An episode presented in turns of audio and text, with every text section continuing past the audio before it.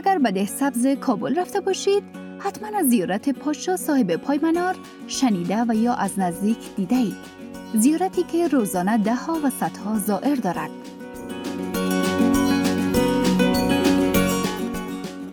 سلام و هزاران سلام به شما شنوندگان عزیز رادیو آرا امید که جور و صحتمند باشید مداهمه هستم و اینجا رادیو آرا است با یکی دیگر از برنامه های گردشگری افغانستان از رادیو آرا در خدمت شما هستیم.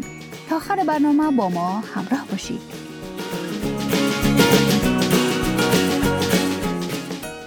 امروز به سمت ولسوالی ده سبز کابل می رویم جایی که زیارتگاه پادشاه صاحب پایمنان را در دلش جا داده است. پادشاه صاحب پایمنار از زیارتگاه های مشهور و نامدار افغانستان است که در منطقه پایمنار ده سبز کابل موقعیت دارد که همه حال هوای خاص خود را داشته و صدها زائر به زیارتش می روند.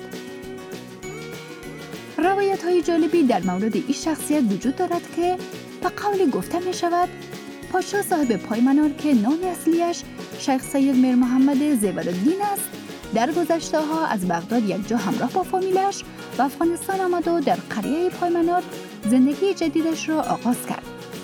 زمانی که کفار به افغانستان حمله کردند و به این منطقه رسیدند آقای زیورالدین با شمشیری که در دست داشت با کفار جنگ را آغاز کرد تا سرش از به واسطه کفار جدا کردید اما باز هم هفت شب و هفت روز با تن بدون سر به مبارزه خود در برابر کفار ادامه داد.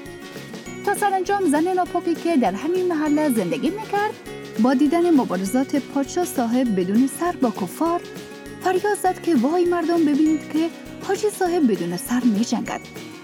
با همون صدا بود که پادشاه صاحب زیورالدین جان به جان آفرین سپرد و اکنون در اینجا دفن است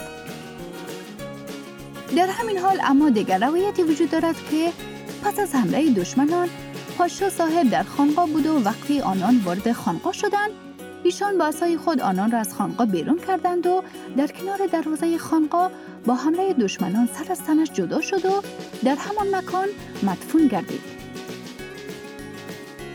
شهروندان افغانستان و ویژه ساکنان کابل از گوشه کنار کابل به این زیارتگاه می آیند و دعا می کنند که خداوند به واسطه شخص پادشاه صاحب پایمنار مشکلاتی را که دارند رفت کند و حاجتشان را برآورده بسازد. در هفت روز یک هفته روزهای جمعه و شنبه. روزهایی است که نسبت به روزهای دیگر زائرین بیشتری برای زیارت پایمنار می آیند. شماری از آنان طلب رفع حاجت دارند.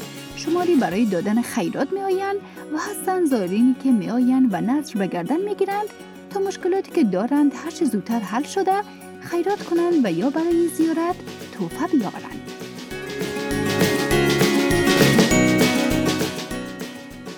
شنوندگان عزیز رادیو آرا تشکر که تا این قسمت هم با ما همراه بودید.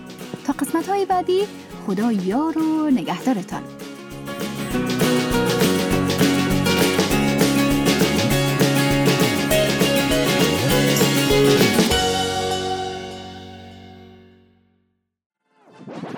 رادیو آرا